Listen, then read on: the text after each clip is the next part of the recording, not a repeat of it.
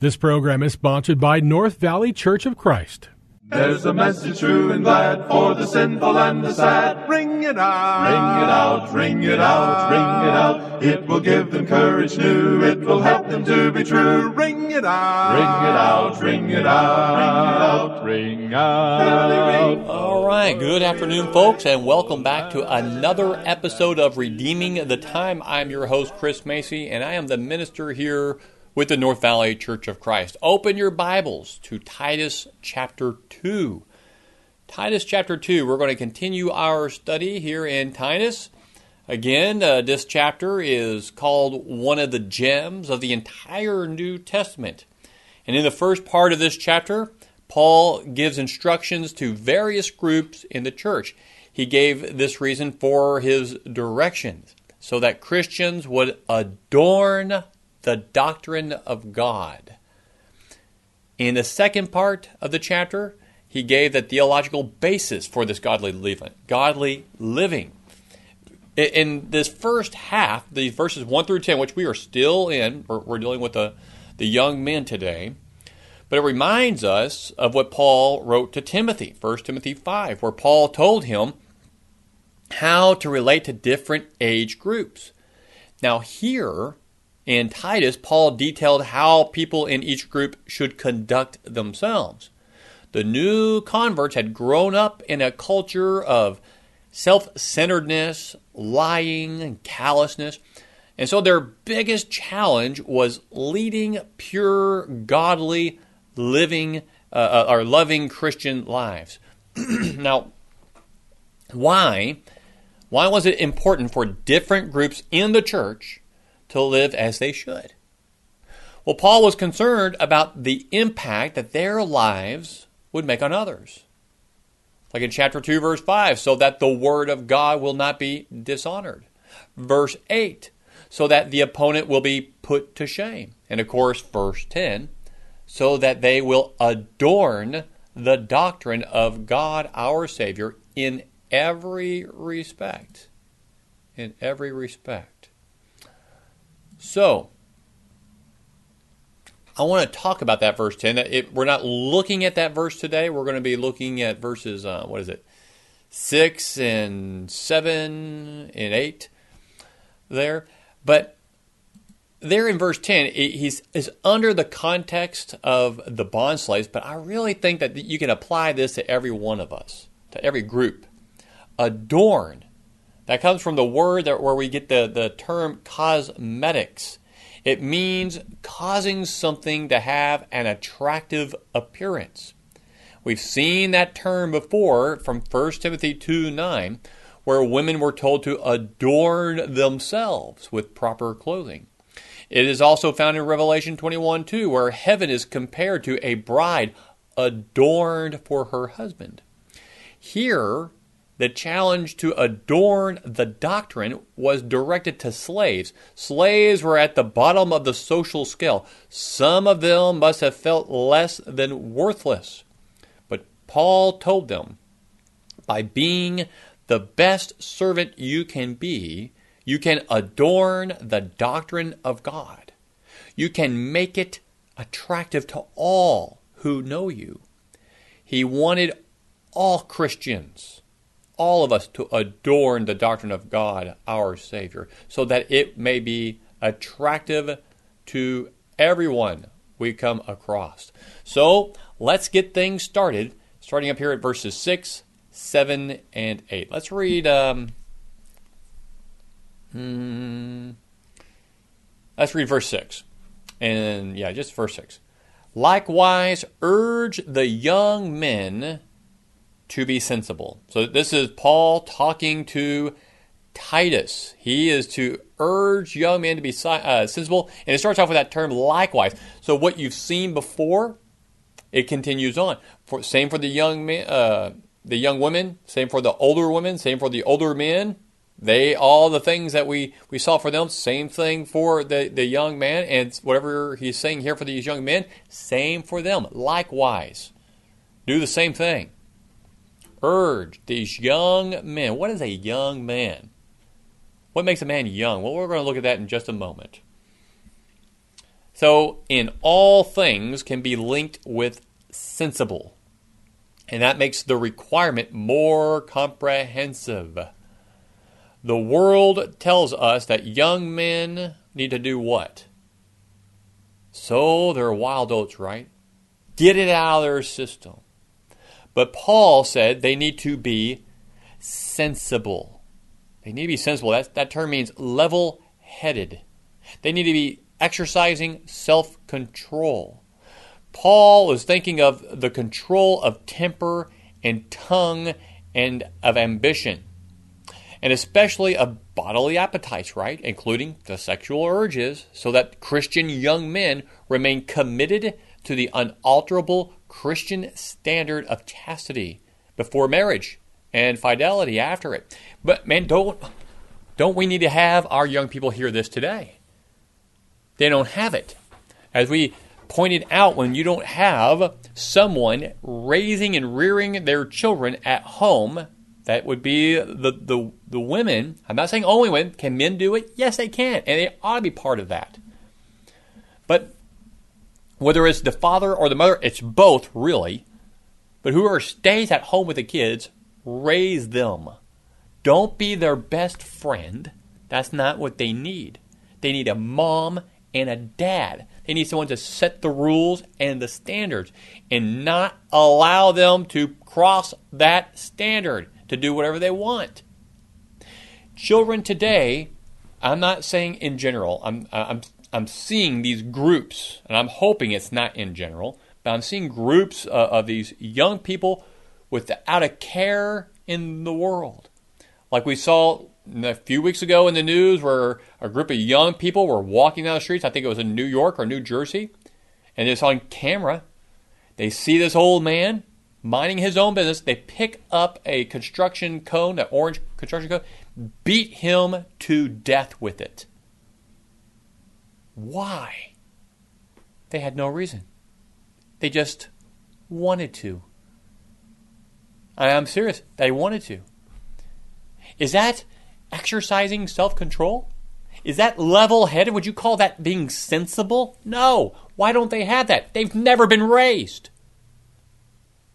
And to, to be crass about it, they're stupid.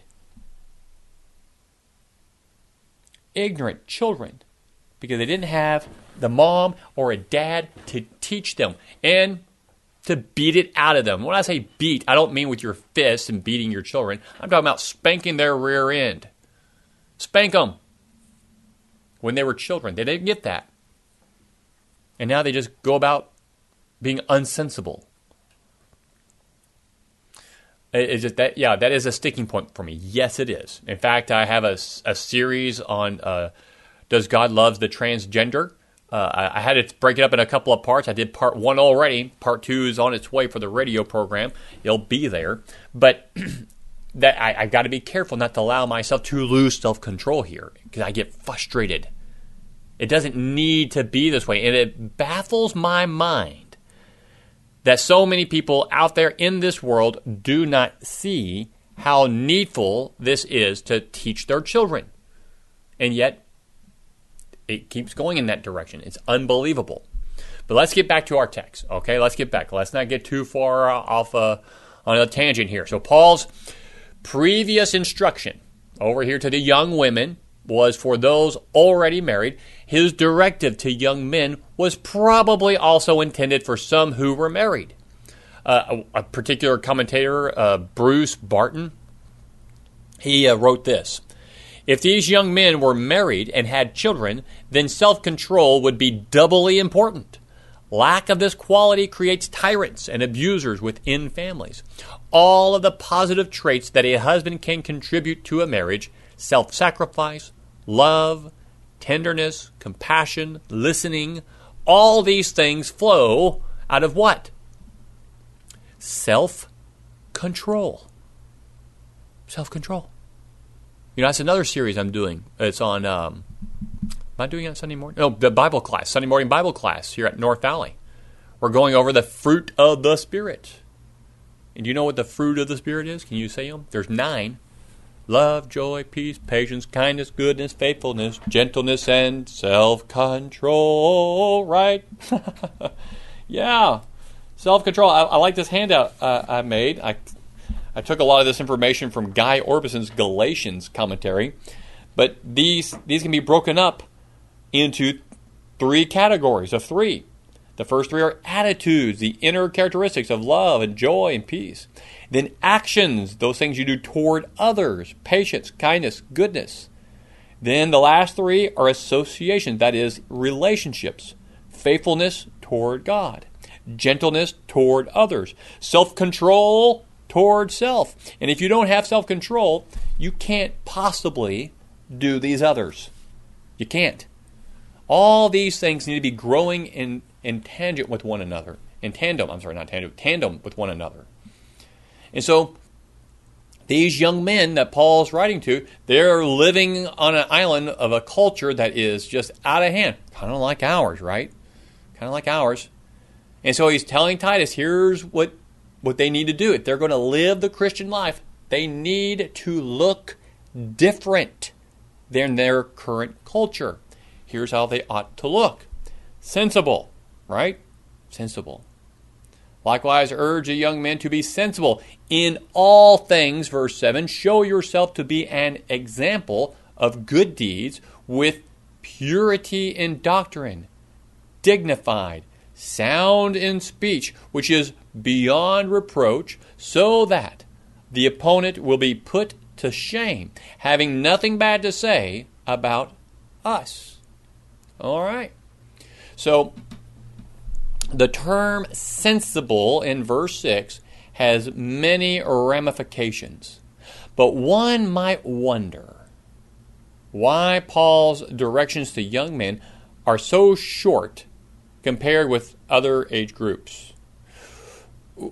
We are probably supposed to include the instructions to Titus, who are who was himself a young man, right? Because likewise, young men, to be sensible. In all things, show your, verse 7, in all things, show yourself to be an example of these things. So that's Titus. He's talking to Titus. So I think it's, Titus was a young man. I think what he's saying for him applies to the young men. Does that make sense? He was himself a young man. So as we read 7 and 8, we're reminded again, 1 Timothy chapter 4, verse 12 where Timothy was told, Let no one look down on your youthfulness, but rather in speech, conduct, love, faith, and purity, show yourself an example of those who believe. So, like Timothy, Titus was to be an example. And this would this would serve a double purpose. It would give weight to his words and would also provide a living model regarding what he said. On the island of Crete, people needed to see what a follower of Christ looked like. And if you're if you're new to, to this, if you didn't know, who would you look to? Well, you look to Titus, the, the preacher, right? The leader, the one who's leading you at this point. And so you look to him. Even Paul did this when he would tell uh, folks, imitate Christ as I also Im- or I'm sorry, imitate me as I also imitate Christ. I think he told that to the Corinthians. Forgive my forgetfulness there. So he's telling them to imitate himself, to imitate Paul. Paul's a good example, especially for us because we are sinful people. He's also a sinful human. But Christ is the ultimate example. Paul's an example. Your mom and dad, if they are in Christ, they're examples. Will they have faults? Will they mess up? They sure will. But if they are striving to be, live like Christ, that's a good stepping stone. If the people on Crete are striving to uh, live the Christian life, looking to Titus is a good example of that first stepstone as they strive to be like Christ. And so he's that example. They needed to see what a follower of Christ looked like. So here it is. First, Titus was to be an example of good deeds. Now that's going to be important. Good deeds. That word good describes that which is ethically good, right, noble, honorable. He was to be an example in what he did. His listeners would not take him seriously unless he was serious about living the Christian life. And this is going to be pretty important because later on, actually, the opening of chapter 3, Paul writes, remind them. So he's writing, he's telling Titus, right? Remind them, the Cretans, the, the brothers and sisters in Christ, to be subject to rulers, to authorities, to be obedient. And here's the next part to be ready for every good deed. Every good deed. They ought to be ready for it, looking for ways to do these good deeds. Later on, he's going to say, uh, da, da, da, where's that? In verse 13, toward the very end, almost the very end there, diligently help Zenas the lawyer and Apollos on their way so that nothing is lacking for them. See, there's a there's a good deed he's given them. And he even makes obvious. Verse 14. Our people. Hello, Christians in, on the island of Crete. Our people. Our people must also learn to engage in good deeds, to meet pressing needs, so that they will not be unfruitful. And that's not talking about fruit as far as just the well I'll, I'll, get to that when I get to that. I don't want to dive in. I'm going to get too far off track there. Let's come. Let's go back. Let's go back. So Titus is being an example of those good deeds to show how serious he was about living the Christian life, so they could have that stepping stone. Further, he was to be an example of what he taught with purity in doctrine Is that right? Purity in, with purity in doctrine. Correct. Purity. Now, this is not the um, the usual word for pure we see in the in the Greek. It comes from a word uh, which testifies that something is free from corruption. Okay. Biblical doctrine or teaching mixed with man-made doctrine is impure. It is corrupt is corrupt. And so it needs to be purity in doctrine. So show yourself to be an example of good deeds with purity in doctrine. Be pure. Don't have that don't don't let man-made teachings come in there. It's all based on the word of Christ. Faith comes by hearing, hearing by the word of Christ. Not by the word of Titus or the word of Paul, but by the word of Christ. So purity in doctrine, Titus, be a good example of good deeds. Also, in life and teaching, Titus was to be dignified. Ooh, dignified. Now, this word has appeared a few times before in, in this uh, series on, of study. It suggests living in such a way that people will respect us. Earlier in the chapter, older men, they were told to be dignified. Now, a young man is told the same thing. Likewise, right? Likewise? there it is. Likewise, dignified. It's important. This is important, especially for Titus, especially for the old men or, who, who are going to be, probably some of those are going to be the ones that he's going to be picking at. Probably. One of those is, a couple of those, he'll be picking out for elders. They ought to be dignified. Living in a way that people respect us. I have to do that. There's things that I would I would do in this life. I would be more prone to do, but I avoid it so that I may be dignified. It's important. Some people think it's weird that I wear a suit all the time. I would wear a suit on Wednesday if I could get away with it, but our culture is such a way that it, I'm not dignified in it on a Wednesday night. But Sundays, I wear my suit with a vest and a tie. I try to look dignified. I do my best in my teachings and in my attitude to be dignified. It's important. It is important. Finally, Titus was instructed to be sound in speech, which is beyond reproach. Now, sound in speech, logos, there is a, in the Hugi that's the two words, healthy words, is what he's saying. Healthy words. And We have seen repeated references to sound doctrine or healthy teachings, but this phrase is more comprehensive, isn't it? Sound in speech. It included Titus's preaching and his teachings, but it also applied to everything else that came from his mouth. His words were to be wholesome and true. They should help and heal, not hurt and hinder, because they're all looking to him. He he is the example for them right now. It's all they know. They don't have a Bible. Paul is not there. They're going to have this letter and they're going to have Titus. Titus, you got a lot to do. Young men, you work at this too because one day you're going to be the older, the elder folks, and you'll be elders within the church. Prepare yourself now. Older men, likewise. You've got to be this because you will be elders in church. You are the leaders. Adorn the doctrine of God. Put it on and put it on the right way. Don't mix it.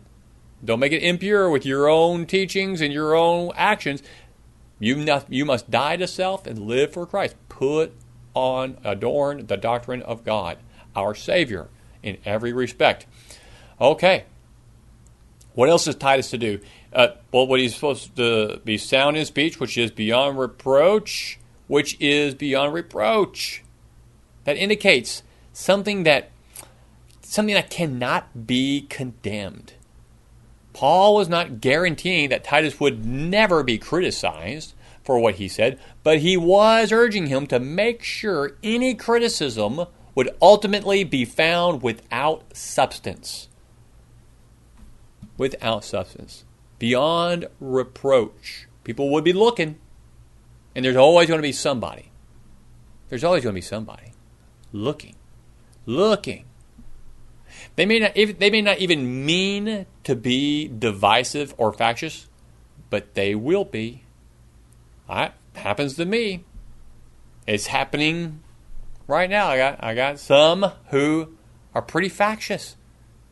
They're always trying to find something. And I've given it to them at times. And it's not that I'm saying things are wrong. It's just that I'm not a scholar. I'm not perfect.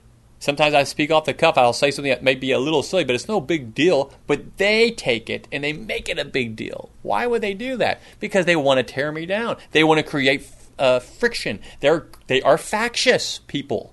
They don't know that, but they are. They they want to create friction. What good is that? What good is that? If you if someone says something that might be a little silly and you decide to hone in on that rather than the good teachings that they gave, you hone in on one word, maybe they misspoke, and you wanted to do it in front of everybody rather than take them to the side. Remember Ananias and Sapphira? Not, Saph- uh, Ananias Sapphira. I'm sorry. Um, Priscilla and Aquila, they took uh, Apollos to the side, not in front of everybody, to help him find the truth. And he found it. He listened probably because they were kind and gentle. But what if you what if uh, somebody misspoke and someone pointed it out in front of everybody and it was a they they used the wrong word. And so they harped on that. No matter how good the teaching was or what they were saying, they they focused on that.